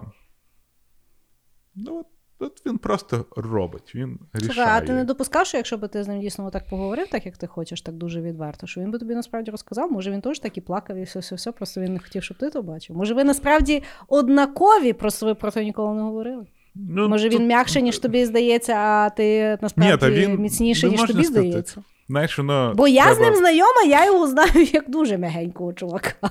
Та він- обтікаємий чувак, Він дуже Це як- да. Слухай, люди дуже часто мене думають, що я дуже м'ягенький чувак, але мало хто бачив, коли я злий. Да, да. Ніхто не знає, що я минулий тиждень. Ми, нас з Дімою був созвон, і перше, що я сказала, Діма, я дуже боюся. Вот, тому. Е- Угу. я не знаю, це знаєш також, типа, отці і діти, от коли казала отці і діти, Угу. типа, дуже багато є розмов про маму, про материнство, про відношення з мамою. А от про от, хлопчики і баті, Да. воно, ну, воно набагато складніше, тому що, типа, ніхто емоцій не висказує, і ви потрошку віддаляєтесь, віддаляєтесь, в якийсь момент ти вже не розумієш, як ви можете зійтись разом, тому що, ну, типа, я люблю, знаєш, там, батю як батю. Ну, це я дуже люблю його. Це один з найголовніших людей в моєму житті. А ти його як людину хочеш ніби знати? Ну, ніби я не розумію, як почати розмовляти душевно і якось так, бо це треба працювати над цим. Ну да. А в мене своє життя, в нього своє життя. Ми, вроді би, частина е, життя один одного. Але, знаєш, така regular checked. Угу. Цікаво. Ну, я з тобою згідна, що насправді є дуже багато. Ну, або я принаймні теж тільки стикалася там на рахунок мам, да? а от насправді зв'язок е, син і тато не так багато розкритий. Бо, на, бо я зараз, ну, оскільки в мене син, я дуже усвідомлюю, от я по-малому бачу, там, якщо в нас там тато їде на пару днів, там якісь відрядження чи ще щось, то насправді ну, хлопчик, якщо він тільки серед жінок, він дуже міняється. А коли приїжджає тато, то зовсім, ну тобто енергія зовсім інакша, зв'язок Мгм. зовсім інакший, знаєш. Ну і опять-таки, в мене там Саня вже нового покоління чоловік, і вони вже там в своєму тому, знаєш. А от, власне, коли от зараз мені здається, що теж дуже цікавий зріз попереднього покоління, да, татів, і вже сини нового покоління, які там. Слава Богу, відкриті е, своїми емоціями, і все, все, все, знаєш, і от да, от як їм законектитись, тому що я впевнена, знаєш, що є за що конектитися. Ну, знаєш, ми не знаємо, як будуть сини нового покоління, тому що вони їм треба ще вирости. І Ну, да. Там. В них ще зараз, блін, покоління альфа. Що це за. Я вже боюся то покоління, розумієш? Слухай, ми з тобою колись про це говорили, що психологи, які говорять, як по-новому виховувати дітей, я хуй знаю, як вони знають, тому що, ну, блядь, ну це ж воно має пройти якийсь досвід. Ну, якась дитина, яку воспитали по той Та да, покажіть якою- мені одну дитину, яку нормально виховали по, по тому Монтесорі або Вот. по Gentle Parenting. Покажіть він мені, що це нормальна людина. Я не Це бачу. має бути якась вибірка дітей, яка проросла, яка, типа, завела своїх дітей, виростила наступне покоління, вмерла в кінці кінців, написала якийсь Да. мемуар, щось, типа. Ну, Щось зробила. так, от, а, але все, от це новий метод виховання дітей. Ти такий. Ну да. Ну окей, ну чо, блядь. Таке відчуття, що ми просто всі, знаєш, граємо в рулетку, або хтось такий. Єбать, бізняк можна робити. Давай-ка будемо робити Ой, це дуже хороший, це дуже Ну, хороший бізняк. Типа, як можна е, звичайні садики зробити? Я не з- знову ж таки, я не знаю про дітей, я просто говорю про оцей от, про те, що є доросла людина, яка вихована на Монтесорі, до прикладу. Ну, доросла людина, який там, блін, Ну, давай 40. порахуємо. Монтесорі Яка вона прош- вроді почала під, час Другої світової війни, мені здається. І, і, Ну, ну, десь би ті люди мали би бути. Ну так, да, де, де людина, яка пройшла кризу середнього віку, де людина, яка пройшла блядь, два розвода, де людина, яка, я не знаю. Ну, от, ну, От хто- знайдіть нам ту людину, нам дуже Да. треба. Бо ми ми те що? Ми виросли з фрази, типу, повернувся домой, і слава Богу. Я тобі чесно кажу, я зараз виховую дитину, я кожен день мамі дзвоню, я кажу, як ти мене не била? Я не розумію. Ну, це досягнення. Бо тут так хочеться впітляти, розумієш? Ну, бо, бо просто нема ніяких аргументів. А ти, блядь, маєш говорити: Я розумію, я розумію, що ти так себе почуваєш. Я оце говорю, і я думаю, боже, а що, якщо якогось монстра виховую? Батя мене впечатав один разок тільки. Ну, от Батя один раз. Я колись до них прийшли друзі, а я ж длінний був. Угу. І цей друг, давай ми з тобою. А тут старший мужик, дядя Андрій такий. Угу. Давай подивимось, хто, ну, типа, наскільки я нижчий за тебе. І він стоїть, він реально мені до плечей. Угу. А я такий розслаблений в ситуації, так на нього дивлюсь, так сапляк, вирішив пошутити. Назвав сапляк. І батя мені як подзатильник дав. От просто, знаєш, от так аж так. Я тільки сапляк, і в мені зразу, знаєш, прилетіло. А мені вже було тоді років 16-17, тобто ну, це вже дорослий, ну, типа, вже відповідай за базар. І от цей разок, як мені батя ввалів, більше я не казав таких речей старшим людям. Ну і от питання: ти від того став гіршою людиною чи кращою людиною? Я вважаю, Непонятно? що я став гірш... О, кращою. Чесно, кращою людиною, тому що я ну, це я теж думаю, що погано, ну. Мене мама ну, якось... Але з другого боку, ти кажеш, що ти з татом не можеш говорити. Може, воно пов'язано. Це не, може... зміни... не змінилось. Це вже до той момент, коли мені було 17 років, і ти вже розумієш, що ну там, знаєш. Я поняла. Всі зв'язки, які можна було побудувати, побудовані. Угу. Ну, слухай, хороший ход. Хороший. Заставляє задуматися про своє і відповіді. Чорт його знає. Я ж кажу, терапевт. Я перший Терапія день на терапії, в мене бачиш, mm-hmm. от як, яка вона. Несеться, несеться. Несеться, несеться. Хорошо. Значить, я теж довго думала, про кого розказати. Бо я під час цього епізоду розказую тільки людей, чиї думки мене там надихнули туди-сюди. Mm-hmm. Тут я ну, я дійсно задумалася, яка реальна людина от так дуже сильно змінила е, моє е, життя. І е, ну, ми з тобою неодноразово говорили, тобто, що ми з тобою любимо IT, ми з тобою давно mm-hmm. працюємо в IT, я зараз не працюю в IT, в мене передишка, але я ну, я думаю, що я в нього колись вернусь mm-hmm. на на тих умовах, на яких мені там буде цікаво, чи ще щось. Але я попрацювала в IT там 20 років, мені було дуже цікаво, і в мене воно дійсно виходило. Е, І я розумію, що ну, в мене вийшло, і вийшло так класно, як в мене вийшло, через одну людину. Це через Сергія Харитонова. Це Сергій Харитонов це людина, яка збудувала наші душі.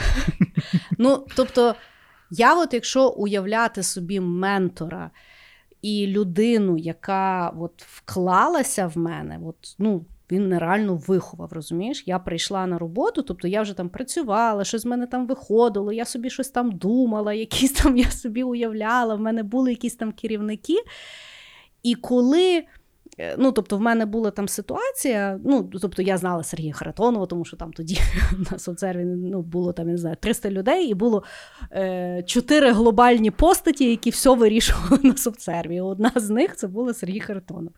І ну, на той момент він вже був там легенда, е, на раху, що він там вміє, як він себе веде, і так далі. Він є дуже харизматична людина і дуже відкрита людина, і дійсно дуже мудра людина. І на той період часу він шукав людину, яка там роздуплить, е, як сьогодні пам'ятаю, estimation по function point, Е, І треба було якогось камікадзе, який був готовий поїхати на тренінг і то розібратися. І то було дуже страшно, тому що ну, тобто, воно ну, тобто, це є реально математична. По-перше, це відповідальність перед Сергієм Харитоном. По-друге, це відповідальність перед компанією, бо в тебе інвестують в навчання. Це тоді ще я думала, що це якась, знаєш, як підпис, е, що ти нирки в тебе заберуть, якщо ти mm-hmm. то не реалізуєш. І я пам'ятаю, ну і взагалі, і то страшно, ну тому що це реально складна математична модель. Ну, це не то, що ти там, знаєш, е, поїдеш, послухаєш там, ну я не знаю, про лідерство чи ще щось. Це mm-hmm. реально ти потім або то зробиш, або не зробиш. знаєш. І я пам'ятаю, що я десь два дня я думала, чи зголоситися, чи ні. Мені так було страшно, але я ну, тобто, знаєш, як е, як там очі бояться, руки роблять. Mm-hmm. І я пам'ятаю, що я думаю, так, пофіг, ну, якось там туди. І я пам'ятаю, що я якби зголосилася, і я поїхала з ним на то навчання, і воно дійсно було там дуже складне, але ми між тим, що там, знаєш, ну там якось там ходили там на обід там, чи ще щось. І е, потім і, і я не пам'ятаю, ініціатива там щось. Ну, я розібралася, слава Богу. Е, Ми там щось зробили. І після того, насправді, в нього там появля, появився якийсь великий проект, і він про мене згадав, і він, значить, сказав, щоб мене ще туди дали, тому що там ну, там реально треба було дуже багато людей. І в мене і там, якби чуть-чуть там получилося, як мені здавалося. І після того він мене якби взяв от е, до себе в команду, Угу. і реально він мене ростив. Ну тобто. Я настільки вдячна, тому що це є людина, яка кожен день мене викликала в свій, в свою кімнату, і я. От зараз я розумію, що я ніхіра не знала. Тоді мені ще здавалося, що я якась там мудра, щось я там шар, і я реально ніхіра не знала. Я не знала ні про менеджмент, ні про клієнтів, ні про ніхіра, розумієш? І настільки, Мгм. наскільки він в мене вірив, ну знаєш, там, ну тобто посилав мене на якісь там відрядження, щось я там рішала. Я взагалі зараз думаю, як, як я взагалі їздила, що я мутила.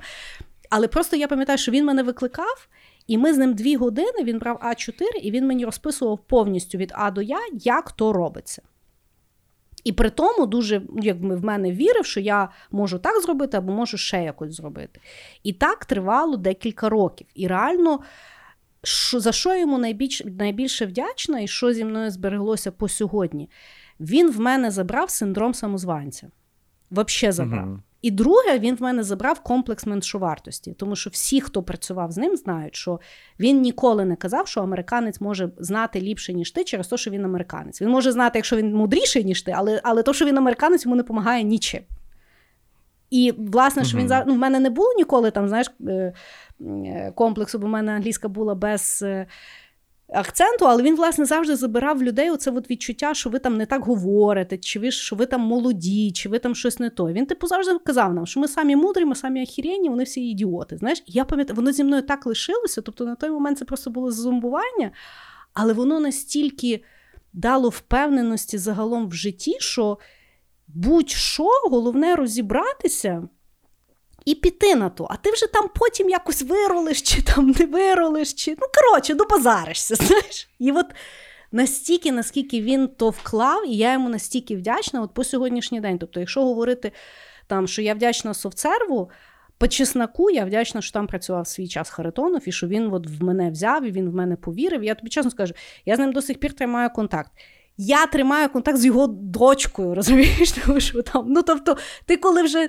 Ти якось от був, коли в нього в сім'ї, ти, блядь, був в сім'ї, розумієш? Угу. І ну, дуже я йому вдячна. І от, ну, дай Бог всім, щоб була така людина, яка вам в кар'єрі так поможе. Тому що кажу, я не є така мудра, бо я така мудра, я така мудра, бо я зустрічала багатьох людей, які в мене інвестували, а найбільше в мене інвестував він.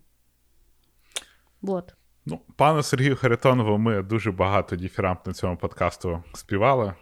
Ми завжди казали, що коли ми з ним працювали, ми ще його і ненавидили дуже часто. Але ми Ну, слухай, він завжди його- мені принаймні дозволяв себе послати нахер. Ну, тобто, це, це... Але на Я ви. боявся. Ну, але Я- так, да, він. я е. Я, я погоджуюсь з тобою, що він брав тебе під своє крило. Мгм. Там іноді було важко, але мене він навчився, от, як ти кажеш, не боятися, що він там посилав нас на проект. Зранку Да. тобі ти в поїзді в Київ приїжджаєш, а він зранку зроби то, то, Ну, то, то, то, так і так. І ти такий. Окей. І я, блядь, я це все робив, тому що я боявся його розочарувати.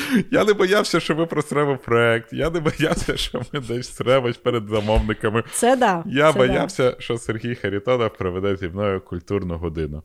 Це було. Мгм. Але да, я погоджуюсь. Напевно, сильнішого начальника в мене теж ніколи не було. Ну і він ще знаєш, як от він дуже круто він пояснював, він пояснював корпоративні ігри. Він вчив, якби щоб ти думав, що та людина так сказала. Тобто він дуже вчив, знаєш, ну якби леєрно дивитися на будь-які ситуації і, власне, пояснював, що і як відбувалося. Е, Це ніколи, звісно, не відбувалося без каніни, але ну, так е, закалялась сталь, скажу вам так. Да. Власне, що, що, ну, тобто, саме офігенне, що було важко, піздець. Ну, тобто, він ну, він, він з тебе вижимав такі соки, що ти навіть не знав, що ті соки в тебе були. Тобто, якщо зараз говорять, що хтось там перегорів, комусь там ой-ой-ой, комусь позвонили в неділю, мені, блін, дзвонили, куди тільки не дзвонили. І за що я йому дуже вдячна. Тому, Сергій, якщо ви слухаєте, дуже вас люблю, дуже вам вдячна. Що ви змінили моє життя на краще. Плюс один. І на цій чудовій ноті, я думаю, пора нам закруглятися, наші любі слухачі. В кожного з вас є люди, які поміняли ваше життя. І сподіваємось, що досвід, який вам прийшов цими людьми, він е, залишиться, і ви будете переживати його, він буде мінятися. І і ви далі будете знаходити людей, які будуть найкраще, на краще змінювати ваше життя. Бережіть себе і пока-пока. Всім пока!